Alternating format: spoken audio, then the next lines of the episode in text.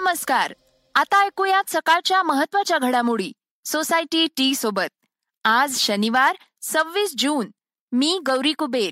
राज्याचे माजी गृहमंत्री अनिल देशमुख यांच्या नागपूर आणि मुंबईतील निवासस्थानी ईडीकडून छापेमारीची कारवाई करण्यात आली आहे. त्यासंबंधीची महत्त्वाची बातमी आज आपण पॉडकास्टमध्ये पाहणार आहोत.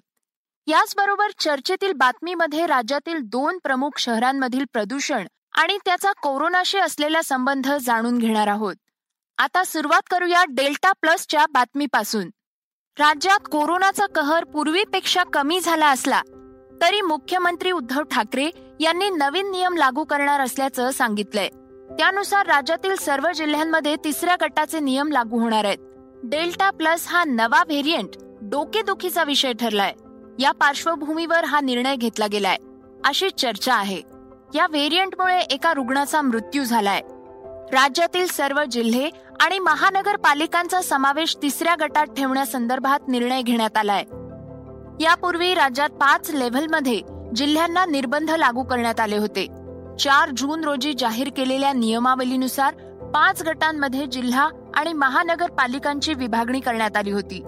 त्यामध्ये त्या त्या जिल्ह्यातील पॉझिटिव्हिटी दर आणि ऑक्सिजन बेड यांच्या उपलब्धतेचं प्रमाण विचारात घेतलं होतं.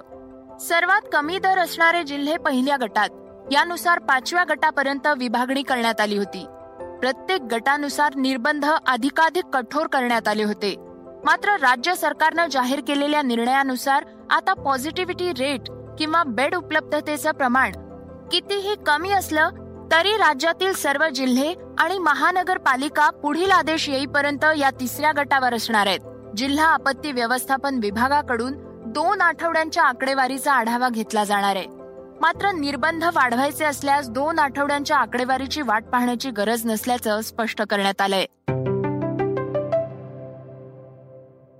राज्याचे माजी गृहमंत्री अनिल देशमुख यांच्या नागपूर आणि मुंबईतील निवासस्थानी ईडीकडून छापेमारीची कारवाई करण्यात आली आहे.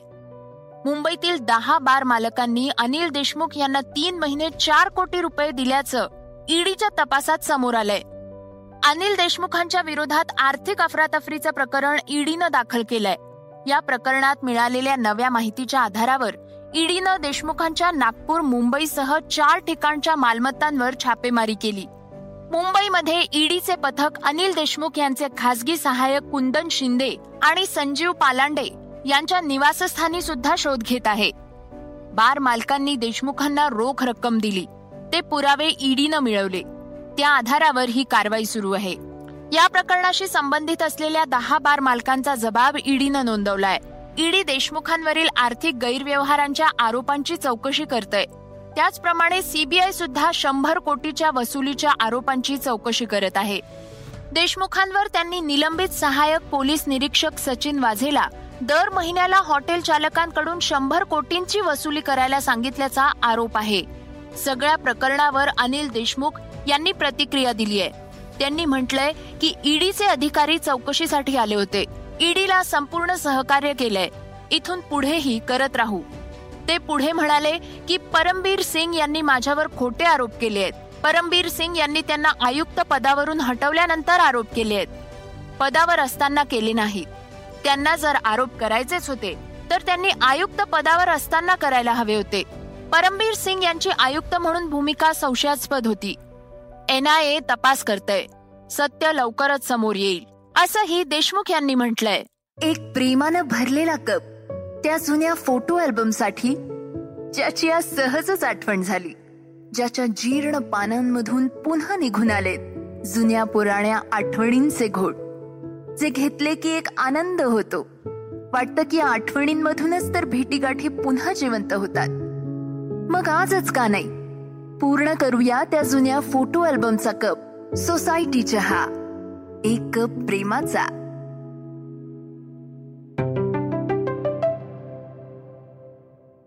आता काही महत्वाच्या घडामोडींचा धावता आढावा आपण घेणार आहोत. केंद्रीय शिक्षण मंत्री डॉक्टर रमेश पोखरियाल निशंक यांनी बोर्डाच्या परीक्षा रद्द केल्याबाबत पंतप्रधान नरेंद्र मोदींचे आभार मानले आहेत. इयत्ता दहावी आणि बारावीच्या विद्यार्थ्यांचं मूल्यांकन वस्तुनिष्ठ पद्धतीनं केलं जाईल. त्यामुळे विद्यार्थ्यांना त्याचा फायदा होईल. जे विद्यार्थी या मूल्यांकनावर समाधानी नसतील त्यांना परीक्षेमध्ये बसण्याची संधी दिली जाईल. निशंक यांनी सांगितलंय, जर मूल्यांकन पद्धती तुमच्या क्षमतांना न्याय देत नाहीये असं वाटत असेल तर निश्चिंत राहा, आम्हाला तुमची चिंता आहे. सीबीएसई ऑगस्ट महिन्यात आपल्यासाठी बोर्डाची परीक्षा आयोजित करणार आहे. परीक्षेशी संबंधित इतर काही शंका असल्यास त्या पाठवण्याचे आवाहनही त्यांनी केलं होतं. पुणे, पिंपरी चिंचवड शहर आणि जिल्ह्यातील ग्रामीण भागात कोरोना रुग्ण वाढीचा दर वाढण्याची शक्यता तज्ज्ञांनी व्यक्त केली आहे. त्यामुळे सध्या जे निर्बंध लागू आहेत तेच निर्बंध पुणे, पिंपरी चिंचवड आणि जिल्ह्यात लागू राहणार आहेत. तसंच शाळा आणि महाविद्यालय येत्या पंधरा जुलैपर्यंत बंद ठेवण्याचा निर्णय बैठकीत घेण्यात आलाय, अशी माहिती गृहमंत्री दिलीप वळसे पाटील यांनी दिली आहे. गृहमंत्री वळसे पाटील म्हणाले, सध्या कोरोनाचा प्रभाव कमी झाल्यामुळे काही सवलती देण्यात आल्या आहेत. शाळा महाविद्यालयांच्या बाबतीत निर्णयात बदल करण्यात आलाय. या संदर्भात नंतर आढावा बैठक घेऊन पुढील निर्णय मुख्यमंत्री आणि उपमुख्यमंत्री घेतील.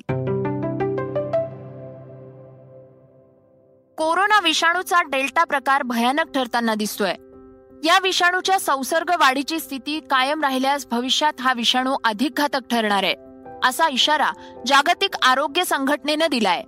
कोरोनाचा आतापर्यंतचा सर्वात संसर्गक्षम प्रकार ठरलेला डेल्टा पंच्याऐंशी देशांमध्ये आढळून आलाय.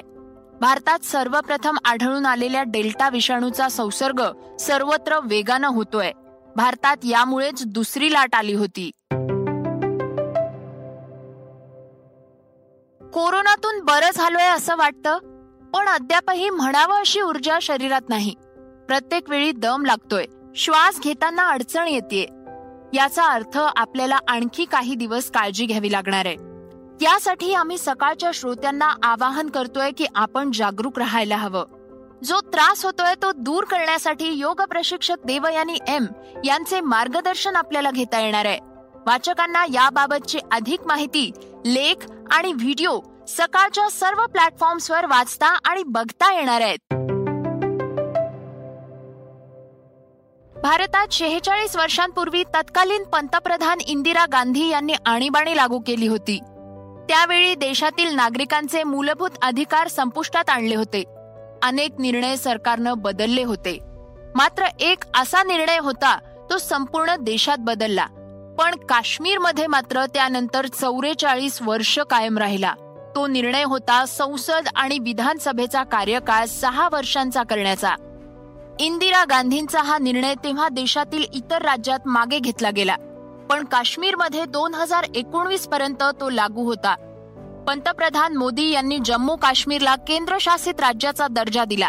त्यानंतर आता जम्मू काश्मीर विधानसभेचा कार्यकाळ देशातील इतर राज्यांप्रमाणेच पाच वर्षांचा झालाय. शिक्षण विभागानं अकरावीच्या परीक्षेसाठी सामायिक प्रवेश परीक्षा सीईटी घेण्यासाठी जी आर काढलंय.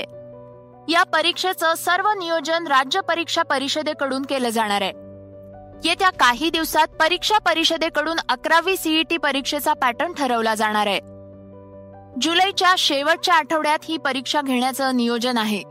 सीईटीची ही परीक्षा राज्य शिक्षण मंडळासोबतच सीबीएसई, आयसीएसई आणि इतर सर्व आंतरराष्ट्रीय मंडळांच्या विद्यार्थ्यांना अकरावीच्या प्रवेशासाठी द्यावी लागणार आहे. परीक्षेतील प्रश्नपत्रिकेचे स्वरूप एमसीक्यू आणि ओएमआर पद्धतीचं असणार आहे. ही परीक्षा शंभर गुणांची असून त्यासाठी दोन तासांचा वेळ असणार आहे. तसंच ही परीक्षा पूर्णतः ऐच्छिक ठेवण्यात आली आहे. आता पाहूया चर्चेतील बातमी. ती आहे कोरोना संबंधित एका संशोधनाची. कोरोनानं सर्वांना त्रस्त केलंय. कोरोनाचे भयंकर परिणाम आपण सर्वजण अनुभवतो आहोत. कोरोनाशी संबंधित असलेल्या एका संशोधनामध्ये कोविड नाइंटीनची बाधा आणि मृत्यू यांचा वायू प्रदूषणाशी थेट संबंध आहे असं आढळलंय. मुंबई आणि पुणे देशातील सर्वात प्रदूषण करणारी शहरं आहेत. ही दोन्ही शहरं संवेदनशील ठिकाणं आहेत असं त्या अहवालामध्ये म्हटलं गेलंय. देशभरातील मानवनिर्मित प्रदूषणाचे स्रोत आणि हवेच्या गुणवत्तेची आकडेवारी यांच्या आधारे मांडणं हा या अहवालाचा मुख्य उद्देश आहे. या संशोधन अहवालात ज्या भागात अतिवायू प्रदूषण आहे त्या भागातील रहिवाशी कोविड नाइंटीन ला बळी पडण्याची जास्त शक्यता आहे असं दिसून आलंय. संशोधनासाठी छत्तीस राज्यांमधून सोळा शहरांपैकी मुंबई आणि पुणे या दोन शहरांची निवड करण्यात आली होती. हवेत वेगवेगळ्या आकाराचे सूक्ष्म कण असतात. धूळ धूर यांचे मिश्रण असलेले हे कण हानिकारक असतात. हे कण अनेक दिवस किंवा आठवडे हवेत राहू शकत असल्यानं ते फुफ्फुसात प्रवेश करू शकण्याइतके सूक्ष्म असतात. आरोग्यावर मोठा परिणाम करतात हे दिसून आलंय. मुंबई आणि पुण्याशिवाय नागपूर आणि चंद्रपूर या दोन ठिकाणी कोविड नाइन्टीन च्या केसेस आणि मृत्यू जास्त आहेत असं संशोधनात नमूद करण्यात आलंय. संशोधकांनी संपूर्ण देशातून वर्षभरातील प्रदूषणाचे एकूण उत्सर्जन हाय रिझोल्युशन ग्रीड पद्धतीनं मोजलं. याविषयी अधिक माहिती देताना system of air quality weather forecasting and रिसर्चचे संस्थापक आणि वरिष्ठ शास्त्रज्ञ डॉक्टर गुफ्रान बेग म्हणाले, महाराष्ट्रातील प्रदूषण पाहता त्याचा परिणाम थेट आरोग्यावर होताना दिसतोय. त्याला सामोरे जाणाऱ्या व्यक्तीचे फुफ्फुसं निकामी होण्याचा धोका आहे. जेव्हा मानवनिर्मित उत्सर्जन आणि कोविड नाइन्टीन विषाणू यांची बेरीज होते तेव्हा फुफ्फुसांचे नुकसान वेगानं होते आणि प्रकृती जास्त खालावते. हे होतं सकाळचं पॉडकास्ट. उद्या पुन्हा भेटूयात. धन्यवाद. वाचा, बघा आणि आता ऐका आणखी बातम्या ई सकाळ डॉट कॉम वर. तुम्ही हा पॉडकास्ट ई सकाळच्या वेबसाईट आणि ऍप वर सुद्धा ऐकू शकता. विसरू नका, या पॉडकास्टला आपल्या आवडीच्या पॉडकास्ट ऍप वर सबस्क्राईब किंवा फॉलो करायला.